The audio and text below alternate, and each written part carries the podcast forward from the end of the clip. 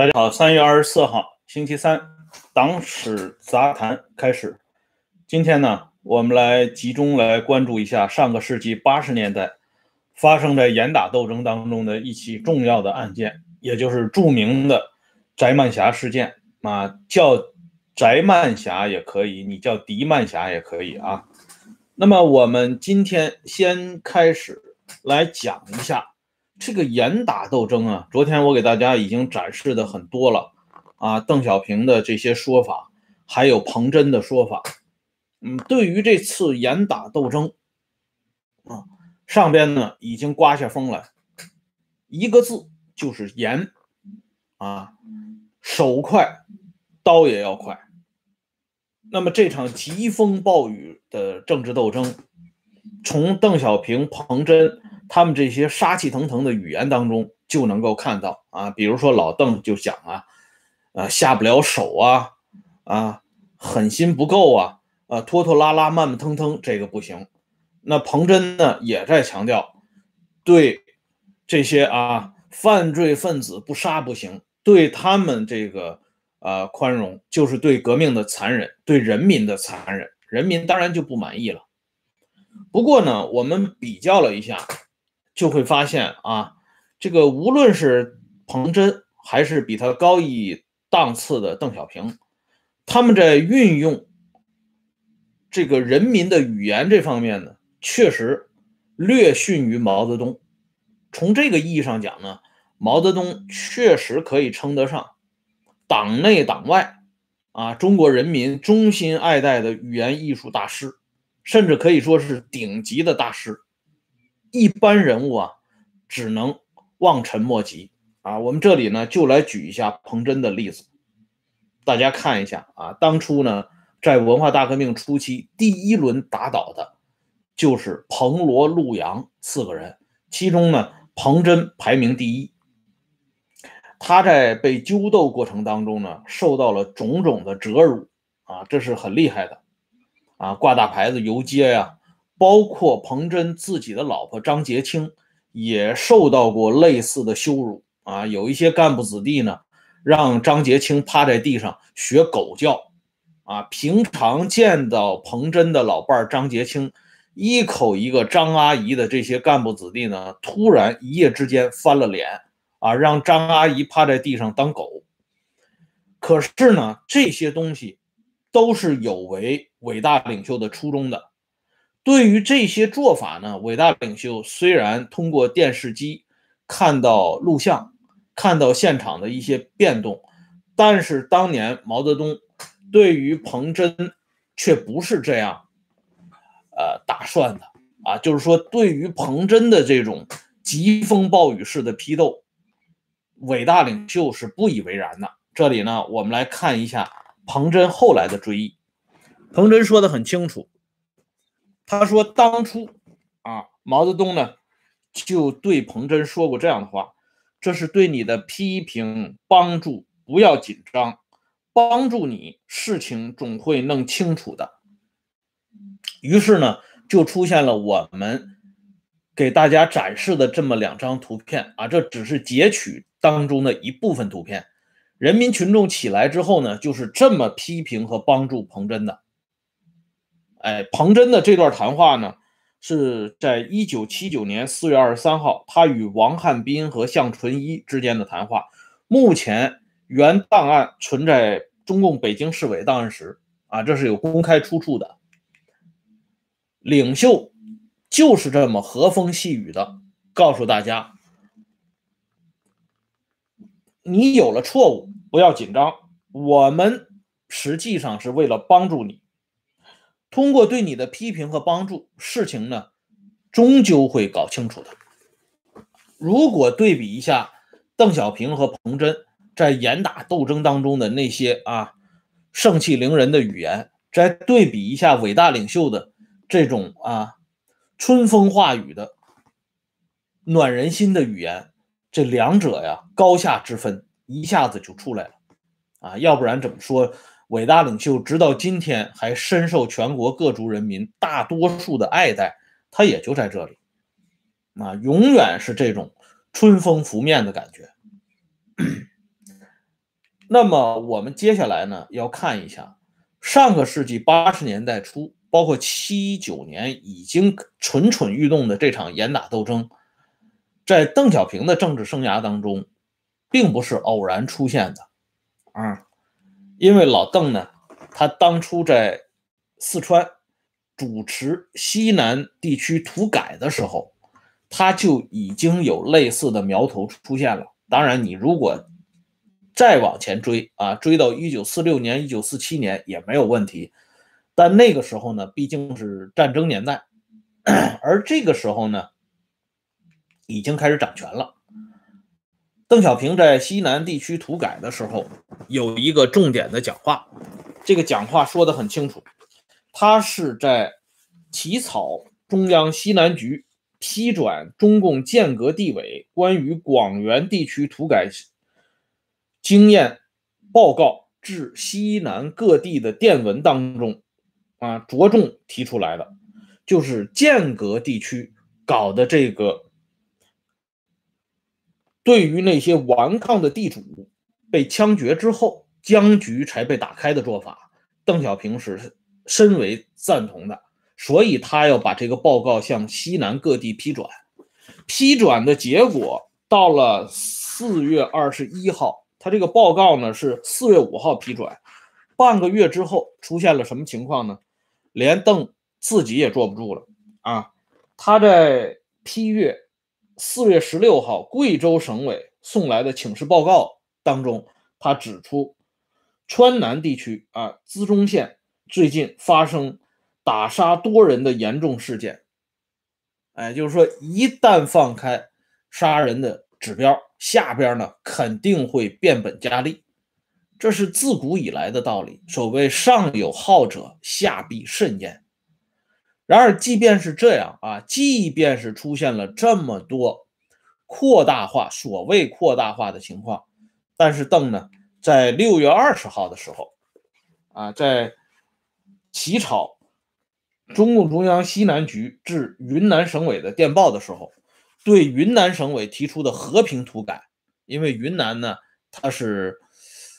少数民族比较集中的地区，它有它的特殊情况，所以云南省委当时提出来能不能采取和平土改的方式，但是邓坚决予以否决。和平土改四字含义不大准确，以不采用为当。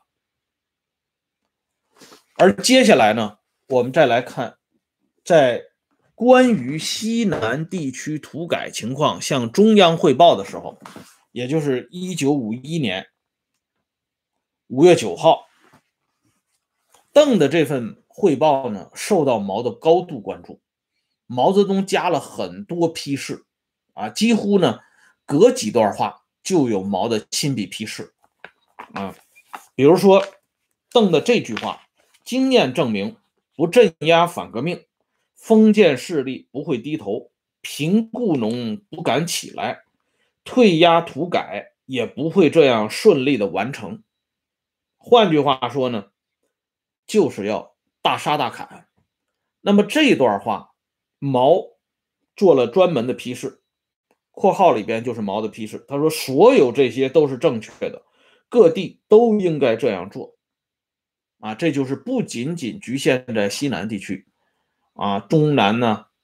啊，华北啊，西北啊，东北啊，各地都应该按照西南土改经验进行推行。那么接下来这一幕的发生呢，也就非常正常了。我们知道有这么一位东洪先生，梁漱溟老先生，此公呢一直啊在致力于乡村建设。试图呢让老百姓，特别是田间地头的这些农民啊，摆脱这种悲惨的生活和境遇，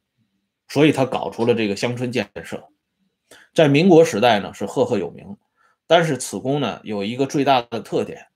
他是特别喜欢跟左派混在一起，对左派的头面人物毛泽东、周恩来特别的喜欢，哎。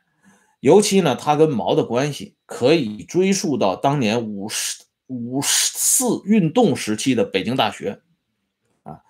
两个人呢在延安时候的又重新见面，在一起呢聊的是非常的高兴，哎，就不用说了。啊，对这段事情呢，毛泽东本人和梁漱溟本人都是念念不忘。而梁漱溟那个时候呢，是作为毛的座上宾，把他放到参观西南土改的这么一个团体当中，到四川去观察动静。这梁漱溟作为局外人，看到四川仅仅两年时间就恢复到正常秩序，啊，非常满意，并且呢，在毛的面前。大力夸奖邓小平是一个人才啊！毛听了这话之后呢，反而啊哈哈大笑，说梁漱溟巨眼识人啊，说梁先生看人还是蛮准的。邓小平确实是个人才。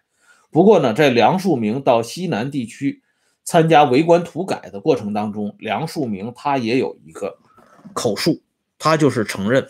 当时西南地区对地主打的特别狠。他说，在斗争会上打得很凶，有一对地主夫妇因此一块跳河自杀。这个问题要引起注意。毛听到梁漱溟的解释之后呢，首先笑着回答，就是说，面对这么多啊无辜的生命，选择走上绝路，伟大领袖呢，居然能够笑出声来。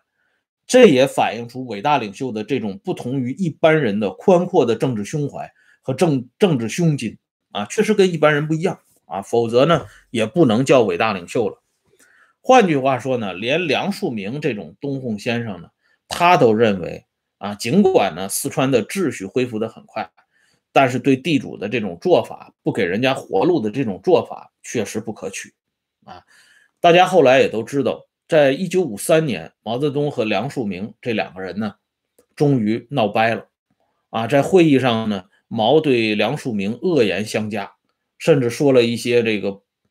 啊，我们今天听起来仍然比较刺激的语言。但是梁漱溟老先生呢，到晚年，他非常谅解伟大领袖这种做法，他认为呢，自己当时不应该采取那种啊冲动的举动。让这个领袖呢下不来台，后悔了。我们猜测一下啊，估计呢伟大领袖可能也会后悔，当初不应该当场大骂这个梁漱溟，因为像梁漱溟这种人物啊，他对这种体制的热爱是发自于内心，发自于骨子里，这就是啊公共知识分子的一个最集中的表现，包括一九五七年。被打成右派的那些人当中的绝大多数人，跟梁漱溟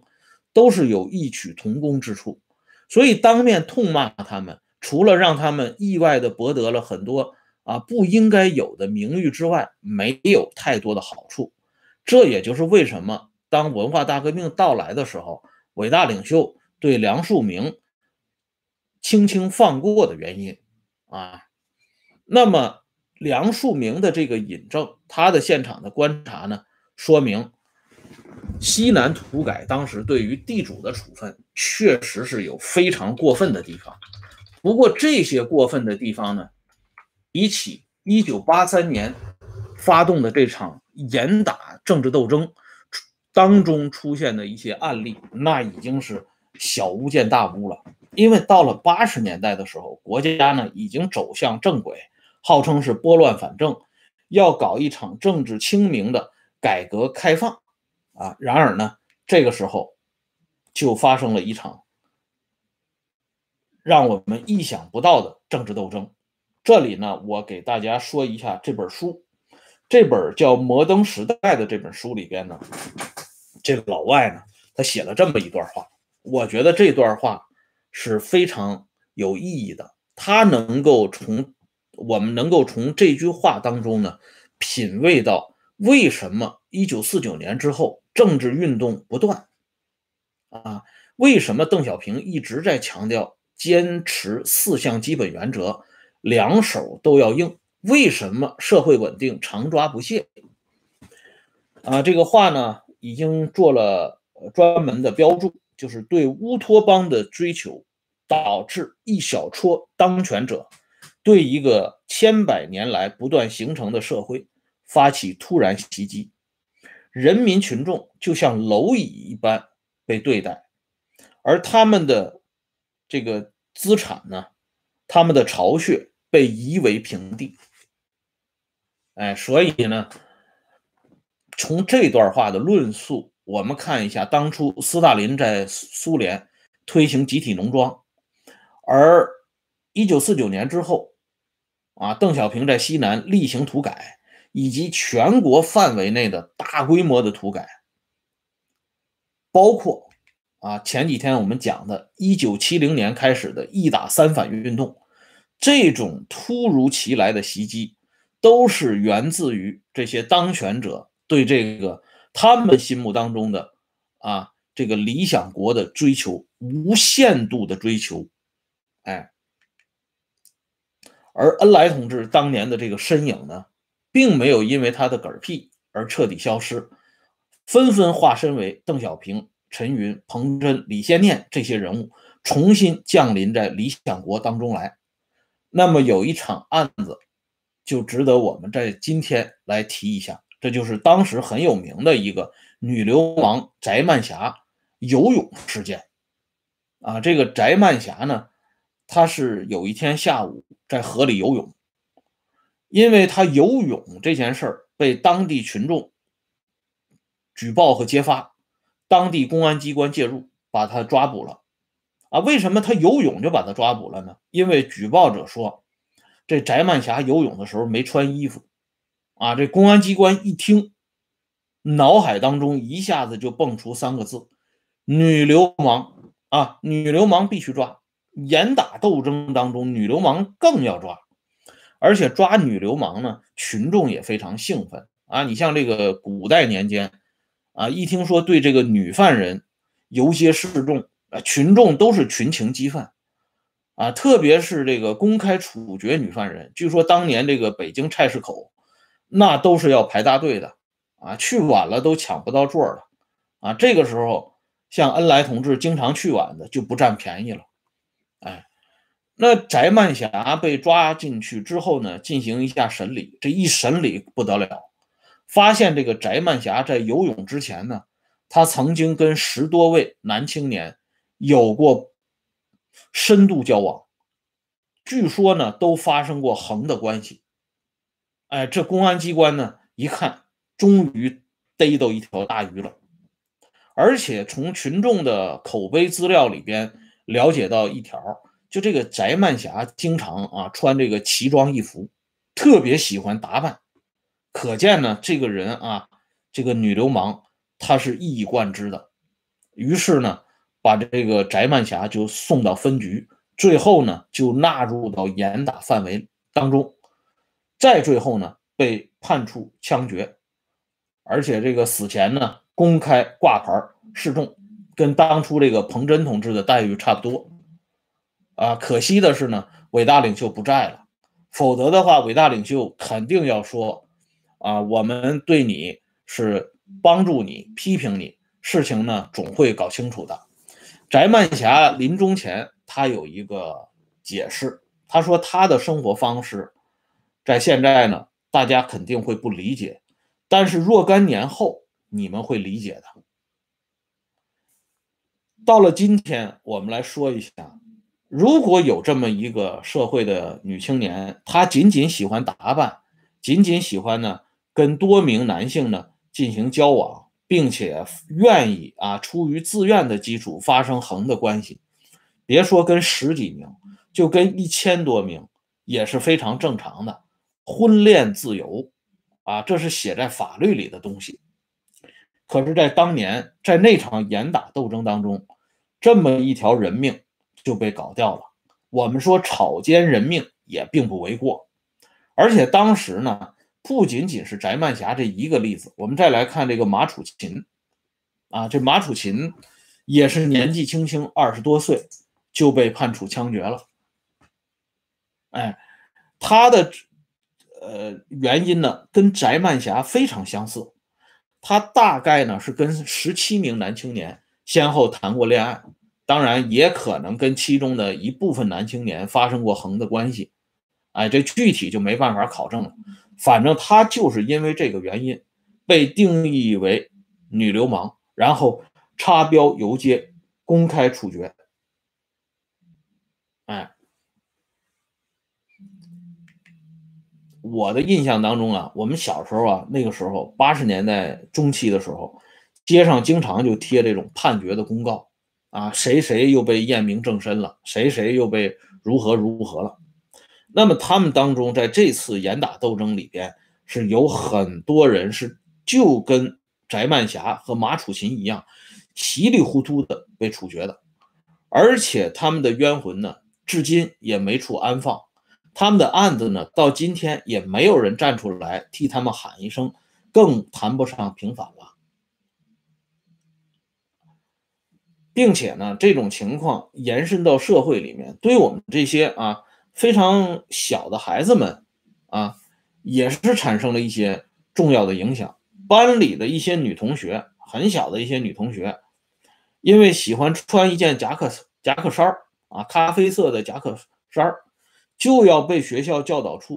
啊找去谈一谈话，你为什么穿这种颜色的咖这个咖啡色的夹克衫而且呢还把里边衬衣的衣领呢翻在外边，